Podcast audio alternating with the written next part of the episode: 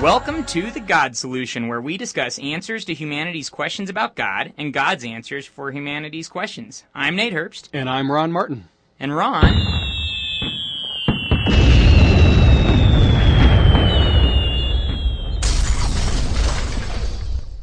Wow! What was that Big Bang? That was just science's assault on naturalism. Science is such a jerk, Ron.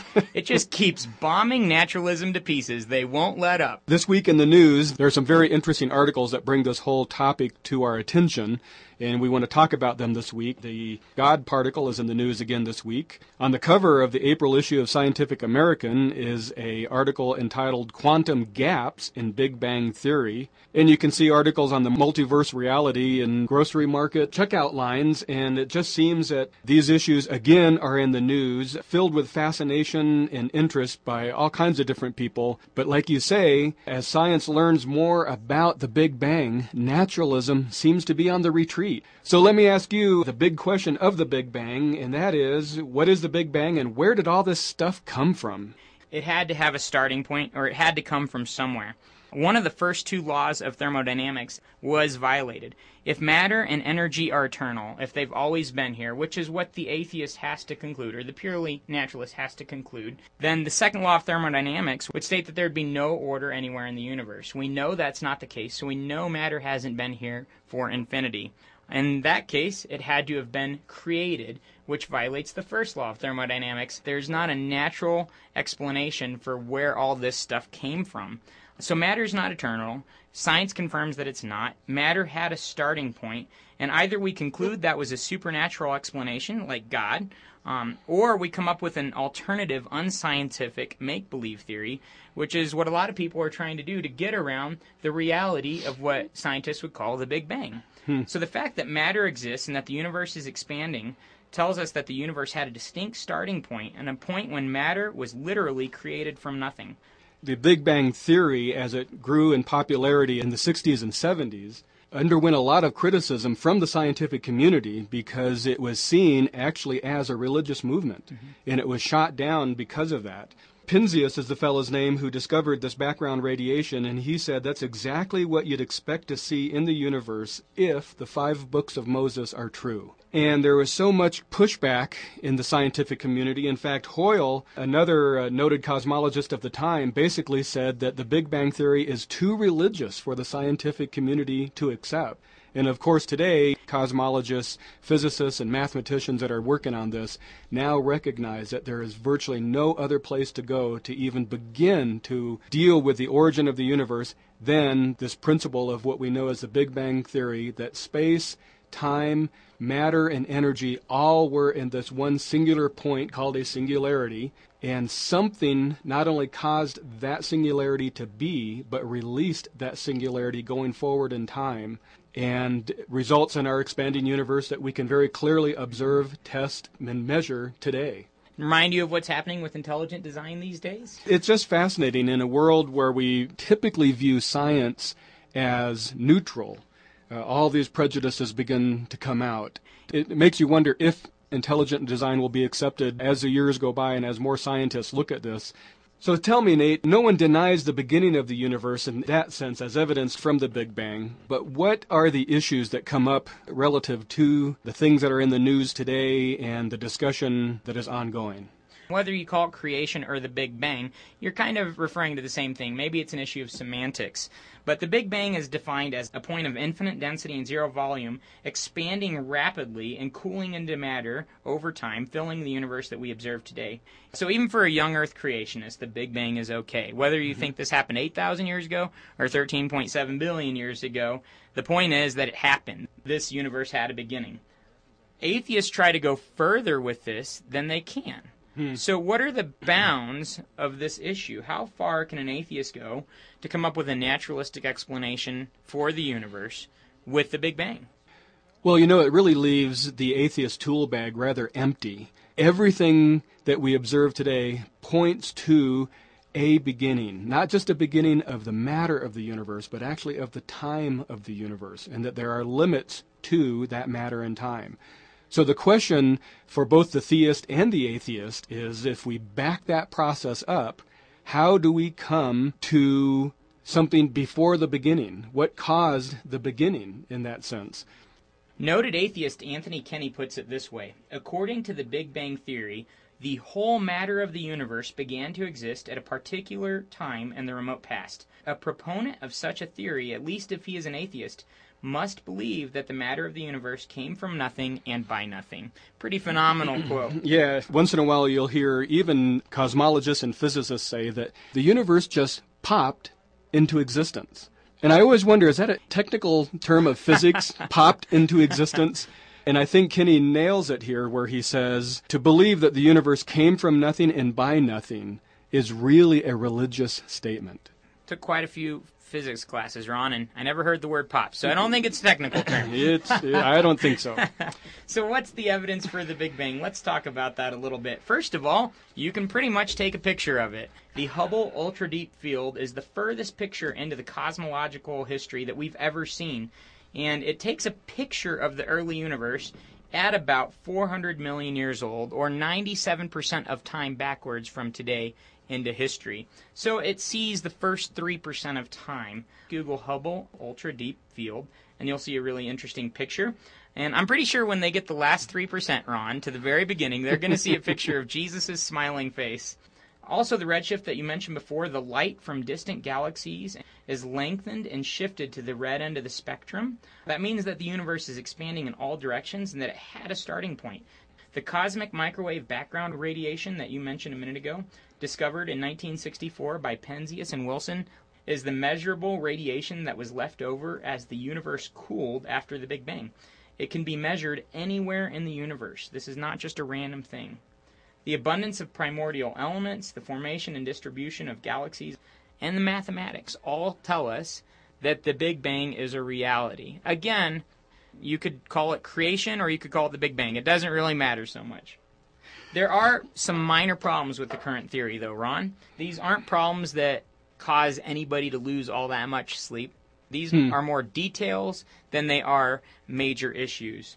Some of those minor issues are the flatness of the universe. The lack of cosmic microwave background shadows is an issue that some people have mentioned and brought up insufficient antimatter, although there is a really interesting study that's recently been done to show kind of how that could have come to be. We won't even get into that right now. and problems with dark matter and dark energy. So those are some of the problems that people bring up. Again, they're mainly minor issues, they're not huge issues. Even if the Big Bang was completely rejected, there's still no reason to think that that'll happen. There would still be no atheistic explanation for the universe. That's what's fascinating about this article in Scientific American is scientists are now admitting that with the current tool set that they have in mathematics, in physics, and in cosmology, they don't have the tools necessary to explain where the Big Bang came from and why it occurred the way it did and why it cooled the way it did to produce a life spawning universe. Dr. Michio Kaku, who is probably the uh, modern day replacement for Carl Sagan, he's one of the most popularly quoted and televised physicists in the world today. He says to understand this principle is to understand the mind of God. Now, in generic terms, he means that the same way Stephen Hawking did, is that God is this idea of this unresolved principle, this unresolved physic that we don't understand. But Kaku goes a little bit further and he says when I say God, I mean two things intelligence and power. And he even proposes that to have these tools that would understand the Big Bang would be to understand God's language. And I think that's fascinating because he's admitting that there is both intelligence and power to the person of God. So, what is the point of April's issue of Scientific American? Again, the main article in that issue is Quantum Gaps in Big Bang Theory. And that's kind of why we're having this discussion. It's in the news right now for various reasons. So, what's the point of April's issue of Scientific American, Ron? Well, like you mentioned, there are what we would say, or at least what cosmologists would say, are minor issues with the theory of the Big Bang and with our understanding of the mechanics of it. And this is uh, largely what we've been talking about. There are things that happen in that expansion that physics simply cannot understand and explain at this point. But one of the things that was pointed out by Dr. Satyan uh, Devadoss out at Caltech, uh, he is a mathematician there, and he basically says that what happens there virtually violates the law of mathematics. He says that anything that we find that goes beyond the laws of nature is what we call metanature or supernatural. And he says that this points to the, the again this idea that God is there, that he is powerful and in, intelligent and in control of his expanding universe. A lot of people react to that kind of language, but according to Devadoss, he says there is simply no other explanation available to cosmology at this point. There are a few predominant theories out there that try to resolve these minor problems, and thought it'd be kind of interesting to talk through those. The first one that I want to mention is the young Earth creationists' response to some of these issues, hmm. and they call that the Carmeli Hartnett cosmological relativity solution. And it agrees with the statement that the universe had a beginning and has been expanding from that point until today. It tries to get around some of the minor issues that we discussed earlier, and as you'd expect, it tries to put an earlier date on the creation of the universe. Mm-hmm. And again, not even the young Earth creationists would say that the Big Bang didn't happen. They would just use maybe different terminology and agree that there was a starting point to the universe. And this is their model of how that came to be. Whether you're a young Earth creationist, an old Earth creationist, whoever you are, if you believe that God created the universe, I want to make a side note here that it's never a good thing to debate the age of the universe. That's just never a real strong place to start your argument. So, wherever you're coming from on the age of the universe, the better argument is the fact that there is a universe. That's something that naturalism alone has nothing to stand on. That's a great place. And by all appearances, that universe had a beginning, a exactly. distinctive beginning. Exactly. So that's the young Earth creationist response to some of these minor issues. Other responses would include string theories, these attempt to resolve some of the internal problems within the Big Bang Theory. They definitely don't try to get around the Big Bang Theory. Mm-hmm. They try to describe some of the peculiarities. And admittedly, these theories are unable to resolve the entropy issue. They don't work with what we know to be a flat universe, and they are so far untestable. So they're not even science. Stephen Hawking came up with the imaginary time model. Geisler and Turek call this imaginary time model an imaginary theory. it's kind of interesting. Hawking admits his theory is metaphysical and that in quote unquote real time, the universe had a beginning. And he even said almost everyone now believes that the universe and time itself had a beginning at the Big Bang. So, discrediting his own theory. Now we're getting to some of the fun theories, though, Ron. These are the ones that my atheist friends really like to use and debate. The first would be the cyclic model, which tries to get around the problem of the beginning of the universe and the creation of matter by saying that the universe constantly undergoes expansions and contractions between big bangs and big crunches.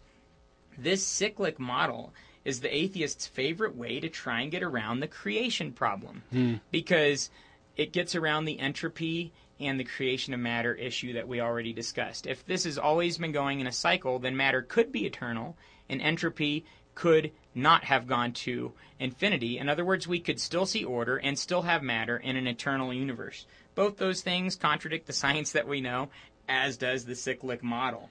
Einstein ditched this concept in the 30s. It would behoove modern scientists to follow his lead. Um, and you know, I haven't read any modern physicist, math- mathematician, or cosmologist that seriously considers this model to be mm-hmm. viable anymore. It simply goes against too many things that we do know and is unacceptable to the laws of physics as we see them.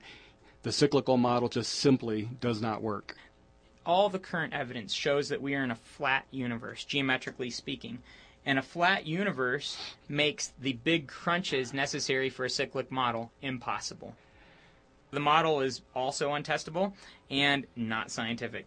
If you're just tuning in, you're listening to The God Solution on KDUR 91.9 FM and 93.9 FM here in Durango. You can also listen online at kdur.org, and we're talking about the Big Bang and how it leaves naturalism without any answers as far as how all that you see around you came to be. The multiverse theory is one that is pretty popular as well. I saw it in a magazine the other day. It was titled "The Multiverse Reality." I thought, wait. I wonder if they mean like reality TV. I think so. Uh, you know, uh, again, this is where Dr. Michio Kaku is doing most of his theoretical work. In fact, what he says is the idea of a multiverse actually complicates the picture Because what that would imply is in a, in a multiverse scenario is that there are these other singularities out there, in his terms, that he says are waiting to be released. Well, once you talk about waiting to be released, you've imposed time on them. And these are these singularities are theoretically without time. And then if they're being held back, by what force are they being held back? If they're being released, what force releases them? And in what way are they released, implying intelligence? When will they be released, implying a decision somewhere? And even though he likes the idea of the multiverse, the way he describes it is that simply says that God's mind is bigger than we expect. And so again, he's using religious terminology to deal with the fact that cosmology doesn't have the means of answering questions of where these universes, where our universes might come from. So the multiverse, for all you out there that maybe haven't heard this term, refers to a situation in which there are an infinite number of universes, right? And so this is the atheist's favorite way of dealing with statistics. For example, and various debates that I've had, when I mention statistics like the probability that the first cell would assemble out of a solution where all the components already existed. So that's actually granting them a whole lot. And then we go to the statistics just of those components assembling in the right order, and we say they're 1 in 10 to the 112,000th power, right? Hmm. This is nearly a thousand times the universal probability bound. Okay? So this is pretty much 1,000 times statistical impossibility. It's not going to happen, and every scientist with integrity recognizes that. So the response usually comes from the atheist counterpart well, if there are an infinite number of universes, everything would happen in some universe, so we just happen to be in the universe where that mm-hmm. happened to happen. Yep. Well, that's kind of like telling your bank after you bounce a check, well, come on, guys, there are an infinite number of banks, and in one of those banks, I'm a millionaire. So let's just say it works that way here. So please cash my check now. So please Yeah. cash my check now. It's a fascinating model to look at, but as Occam's razor says, sometimes, uh, in fact, most times, the simplest theory is usually the best, and that kind of rules out the multiverse. not to mention that there's no evidence for it, but it really pushes us back to this idea that theism of a God who is infinitely outside his universe, but intimately involved within his universe, is actually the power and the intelligence controlling all of this. As we wrap up our discussion of the multiverse, I know you'd love to stay here and talk about it all day, Ron, but I wanted to finish that section by saying that there's no evidence for the multiverse. By definition, the scientific method only works within the universe that we know. It can't work in hypothetical universes that we have no knowledge of. This hypothesis is untestable and it's not falsifiable. And what's really interesting is it makes disproving God impossible. Because if you hypothesize an infinite number of universes that you can't test, you cannot at the same time say God couldn't be in any of those universes. That's exactly right. And if God was in one of those universes, by definition, he would be God over all universes, and there the atheist has an even bigger problem than he started with. So it's not a great avenue for an atheist unless they're just trying to get around the statistics that show naturalism doesn't work, which is usually the context in which they use it. The main point that everyone agrees on is that the universe had a beginning and that it's been expanding from that beginning until today. So, what does the Bible say about all this, Ron? Here's what I find interesting. I am not a scientist. I am not a cosmologist. I am a technologist and someone who loves philosophy and obviously as a Christian loves the idea of theology and how, how we relate to God and how God relates to us.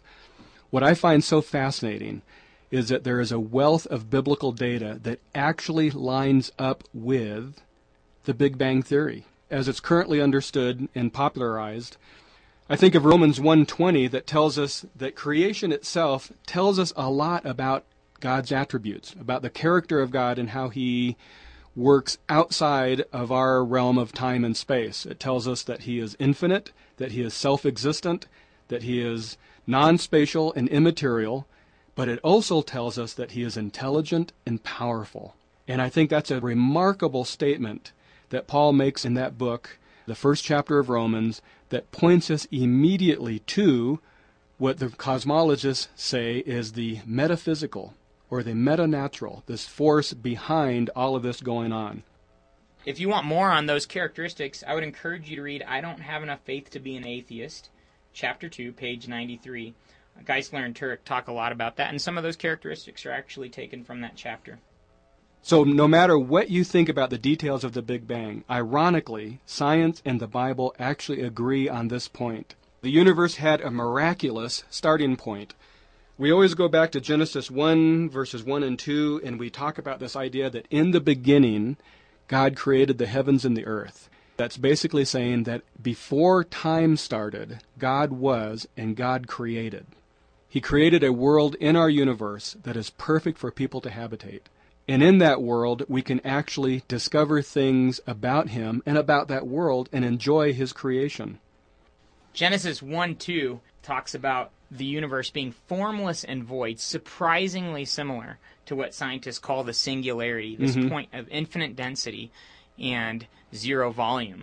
This formless and void universe that God then created everything we see out of.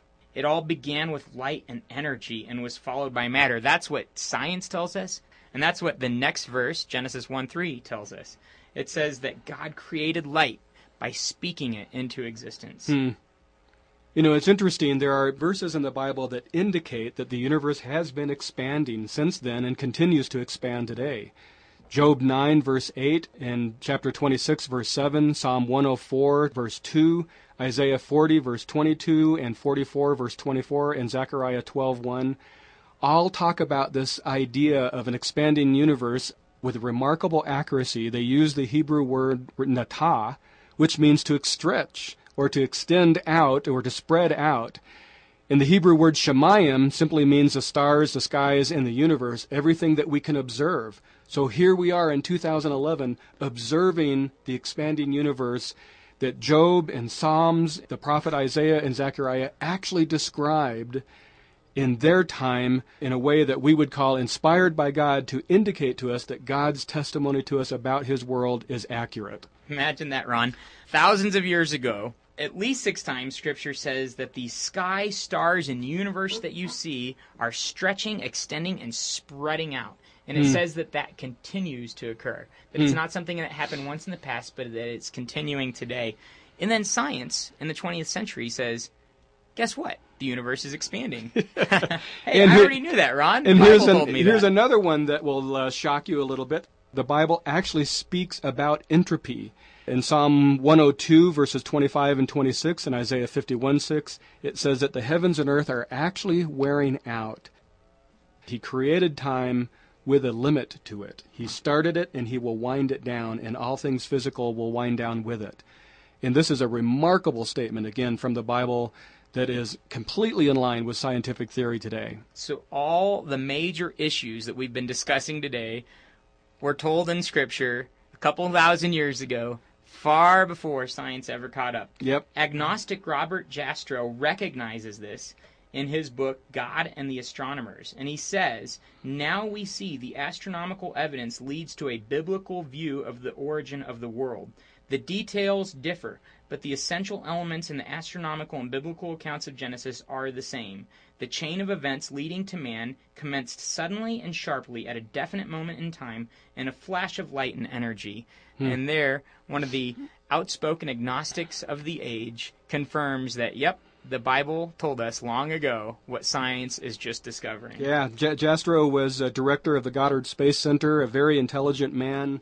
And remarkably, what we find in the scientific community now is more and more scientists, as they get into the area of physics, mathematics, and cosmology, these are people that are now saying, wow, I have no choice. Yeah. Because the evidence that they see before them is driving them back to this idea of a God who exists outside our time and outside our universe. Many modern skeptics realize this and try to get around it. They look at the matter and entropy problem and they say, maybe it's always been here, even though the science tells us that that isn't possible.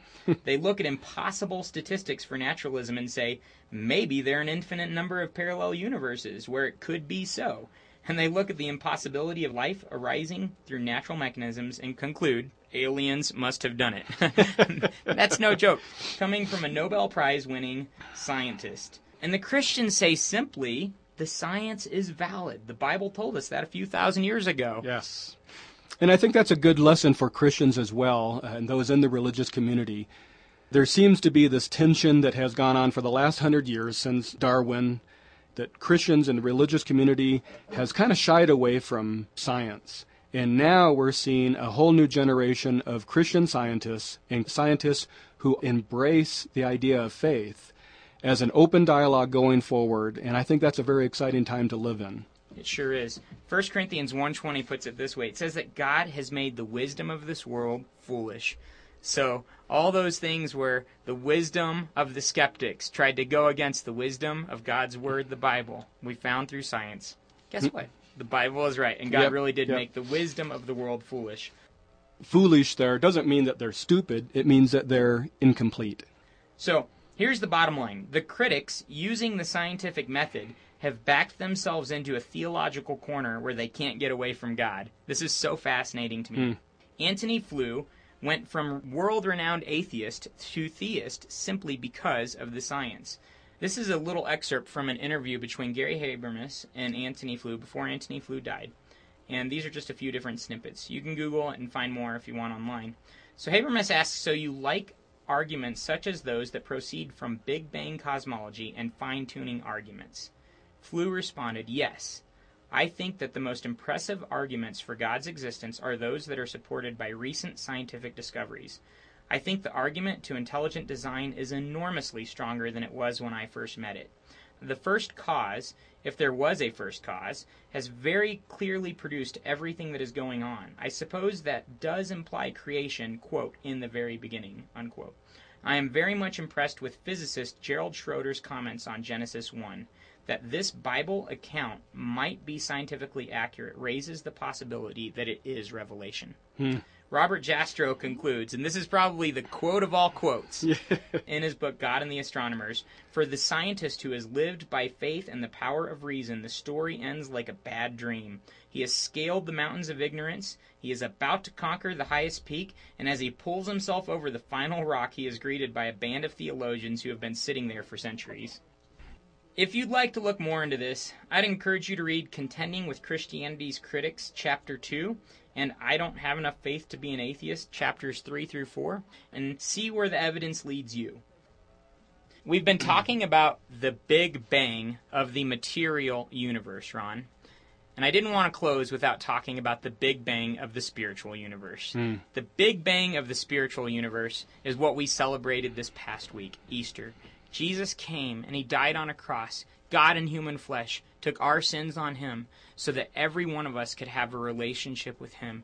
Now he stands with arms outstretched to you, asking you to join him in a relationship that will last for all of eternity. He says that if you will but invite him into your life, if you will open the door, he will come in. If you've never taken that step of faith to say, Jesus, I trust you. Jesus, I ask you to come into my life. Jesus, I ask you to forgive my sins. I would encourage you to do that today and begin that relationship with him. Imagine a relationship with the creator of the universe. What an amazing thought. I'd encourage you to check out a local church today. The River Church is on 860 Plymouth Drive, right off of Florida Road. It's my church, and it's a great church where you're going to be accepted for who you are and where you can pursue a relationship with God more. They're going to be meeting at about 10:45 this morning. I'd encourage you to give them a shot. We hope that you have enjoyed this episode of The God Solution. These are some pretty heavy things that we have talked about this morning, Nate, but they are so important, both for the atheist to ponder and for the Christian to embrace.